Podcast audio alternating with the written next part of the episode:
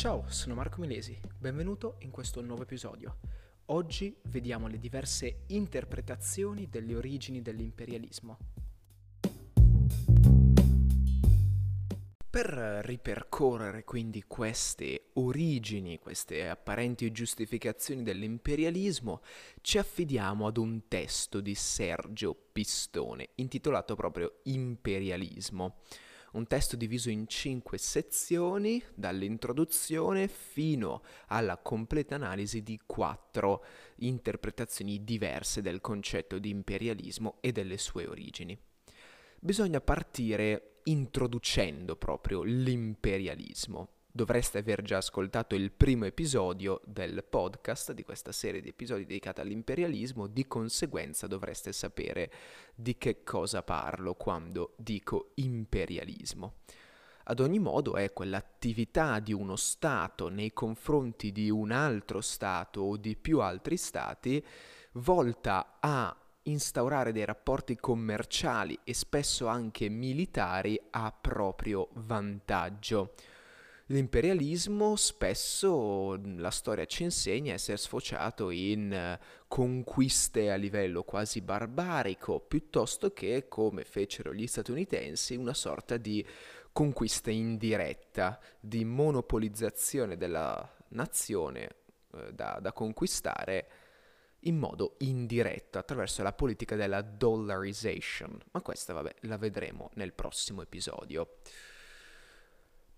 Dobbiamo fare quindi un'introduzione dopo aver visto cos'è l'imperialismo. Dovete sapere che il concetto di imperialismo nel passato era un concetto molto positivo, nello specifico fino alla seconda guerra mondiale. In realtà anche, sì, no, beh, sì, fino alla fine della seconda guerra mondiale era un concetto molto positivo, in quanto rimandava l'idea di impero che era ancora concepito come una sorta di territorio molto vasto, composto da popolazioni, società, quasi nazioni eterogenee, però eh, con legami tra di loro assolutamente pacifici. Quindi imperialismo rimandava addirittura a pace, pensate un po'.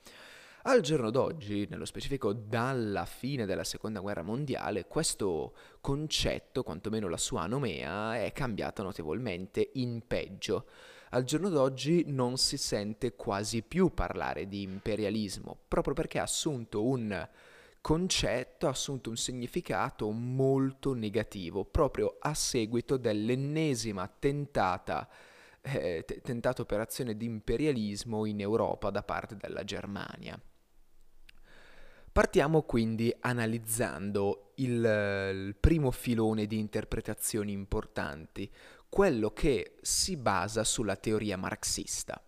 Premetto subito che Marx non ha mai studiato direttamente l'imperialismo, bensì i suoi seguaci ci hanno dedicato un bel po' di tempo e opere, nello specifico tre dei suoi seguaci, Rosa Luxemburg, Lenin e Sweezy assieme a Baran. Questi sono tre sottofiloni Diciamo che tutte queste tre teorie si fondano sulle criticità del sistema capitalistico esposte proprio da Marx stesso. E eh, partiamo quindi proprio con la prima di queste teorie, quella di Rosa Luxemburg. Si può riassumere in questo modo. Poiché la classe lavoratrice ha inevitabilmente un basso potere di acquisto, dovuta proprio al capitalismo ed essendo tenuto ad un livello di vita miserevole in conseguenza delle leggi oggettive dell'accumulazione capitalistica, è indispensabile per far sì che possa essere assorbita tutta quanta la produzione della nazione capitalista l'esistenza di una terza persona, di una nazione esterna al sistema capitalistico, una nazione nello specifico che compri, che quindi possa far sì che il sistema della sovrapproduzione non sussista nella nazione capitalistica, altrimenti in una condizione di sovrapproduzione la nazione perde potere, perde forza. Quindi la teoria di Rosa Luxemburg fonda la, eh, la, le origini ecco, dell'imperialismo sulla classe lavoratrice e sulle sue condizioni. Il fatto che la classe lavoratrice ha un bassissimo potere d'acquisto, non è in grado di assorbire tutta la produzione che inevitabilmente aumenta in una nazione, in una nazione capitalistica e quindi semplicemente la nazione è costretta a trovare un, una sorta di terza persona, di terzo individuo. Quali sono gli altri due? Beh, sono le aziende e la maggior parte della popolazione sotto forma di lavoratori. La seconda teoria è quella di Lenin e si può riassumere in questo modo. Il capitalismo genera inevitabilmente monopoli, questo è facile, intui- è facile, intuirlo, in quanto sempre meno persone avranno a disposizione capitali sempre maggiori, di conseguenza si giungerà ad un monopolio di tutti i settori. Con il crescere ed il rinforzarsi di questi monopoli si sviluppa pure la tendenza al controllo del governo dello Stato da parte del potere economico. Ovviamente quando ti ritrovi ad avere una persona come Elon Musk che ha centinaia di miliardi di dollari in, eh, nella tua nazione, è ovvio che ha un certo potere di controllo sul governo e sul suo operato. La politica nazionale non è altro che il risultato di questa influenza. Di conseguenza, quello che sta dicendo Lenin e i suoi seguaci, che sempre si fondano sulle teorie di Marx, è questo. Elon Musk produce tra le tante cose automobili, Tesla, lo sapete bene. Elon Musk è interessato nella produzione di automobili mh, Tesla per l'Argentina, quindi gli Stati Uniti che cosa fanno? Instaurano dei rapporti commerciali con l'Argentina su pressione di Elon Musk.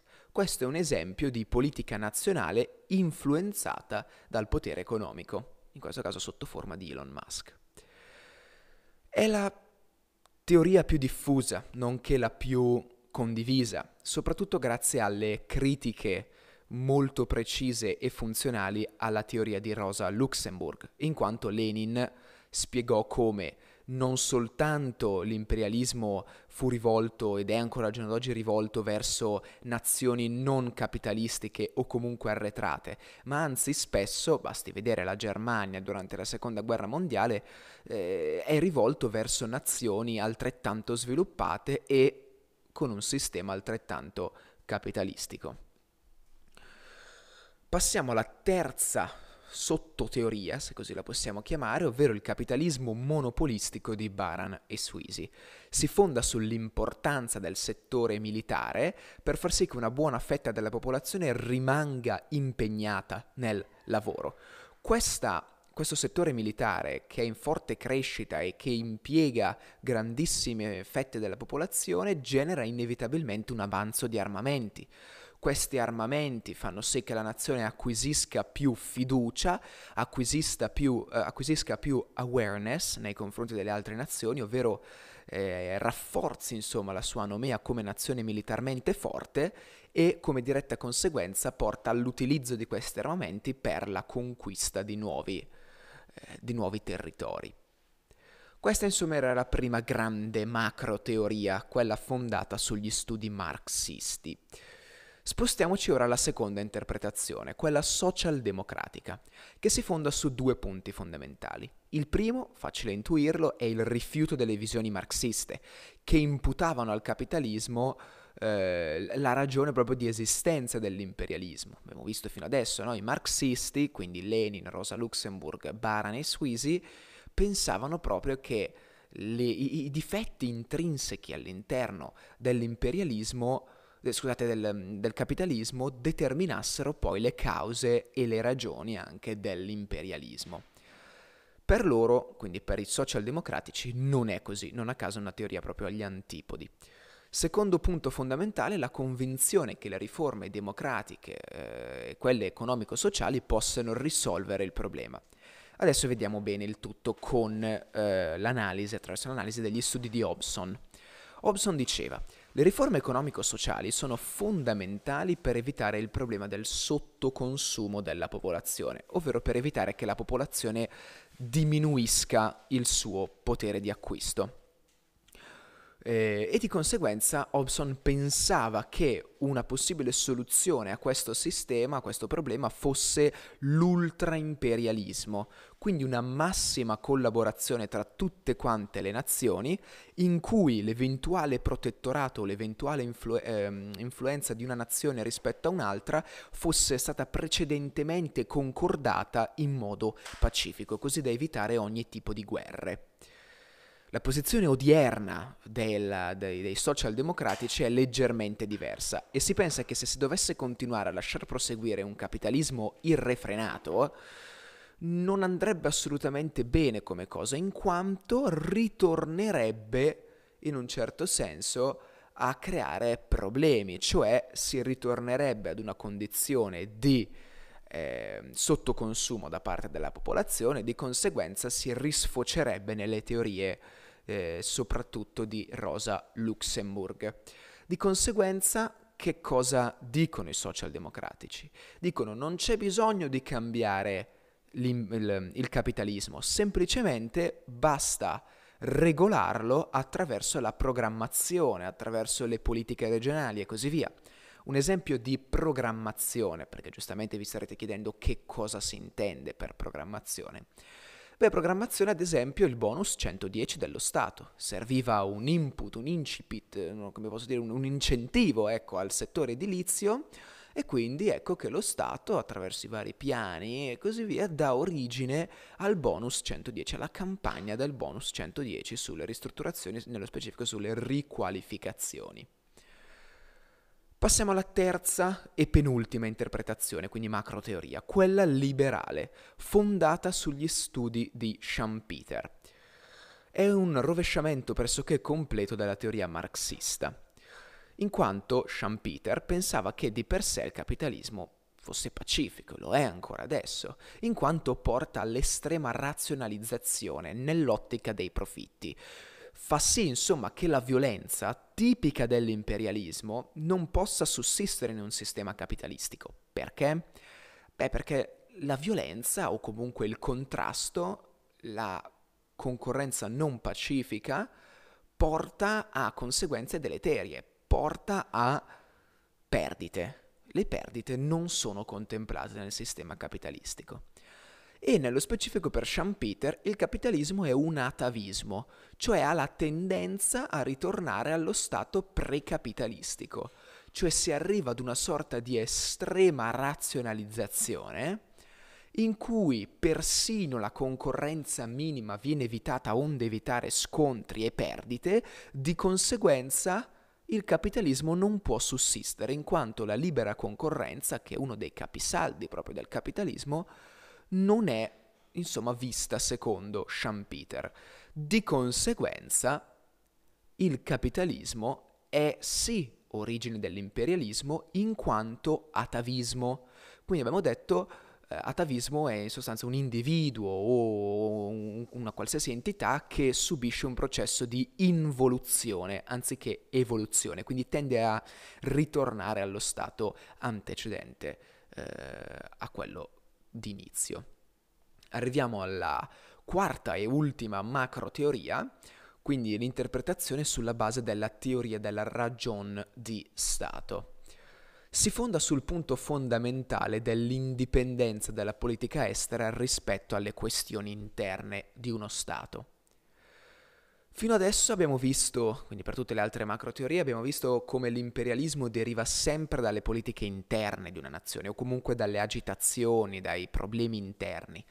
Adesso con questa macro teoria fondata sulla teoria della ragione di Stato, le cose cambiano, in quanto questa interpretazione si fonda sull'anarchicità dei rapporti internazionali, ovvero sul fatto che a livello internazionale tra le nazioni non c'è un ente che regoli più di tanto i rapporti. Mi spiego meglio. Russia e Cina, ad esempio, non devono sottostare alle medesime leggi a livello internazionale. Di conseguenza, se la Cina volesse, che ne so, invadere il Giappone, è liberissima di farlo, senza che il Giappone si possa in qualche modo appellare a leggi universali che di fatto non esistono. Di conseguenza, se da una parte non c'è una, un'anarchia nel sistema capitalistico, vi è invece un'anarchia a livello internazionale tra le nazioni. Quindi che, che, cosa guida il rapporto tra i popoli e tra le nazioni? Beh, la legge della forza. Ecco qua l'anarchia più totale.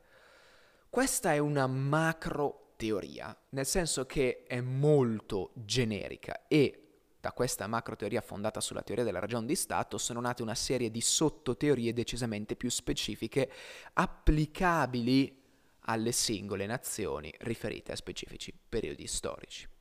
Grazie mille per avermi ascoltato, un breve recap, abbiamo detto, L'imperialismo è un concetto prima positivo, nel passato positivo fino alla seconda guerra mondiale, poi diventato negativo a seguito della seconda guerra mondiale. Prima teoria marxista si fonda sulle criticità del sistema capitalistico. Seconda teoria, l'interpretazione socialdemocratica che si fonda sul rifiuto delle visioni marxiste e la convinzione che le riforme a livello socio-economico possano, eh, possano essere considerate come una sorta di regolazione del capitalismo. Terza interpretazione, quella liberale, fondata sugli studi di Schumpeter, è un rovesciamento pressoché completo della teoria marxista. Eh, pensa che il capitalismo sia in sé pacifico in quanto porta all'estrema razionalizzazione e pensa anche al capitalismo in ottica atavistica, ovvero una sorta di involuzione necessaria del capitalismo. Quarta e ultima interpretazione, quella fondata sulla teoria della ragione di Stato, che si fonda sull'indipendenza della politica estera rispetto alle questioni interne e sul concetto di anarchia internazionale tra le nazioni. Di nuovo grazie mille per avermi ascoltato, ci vediamo nel prossimo episodio. Ciao!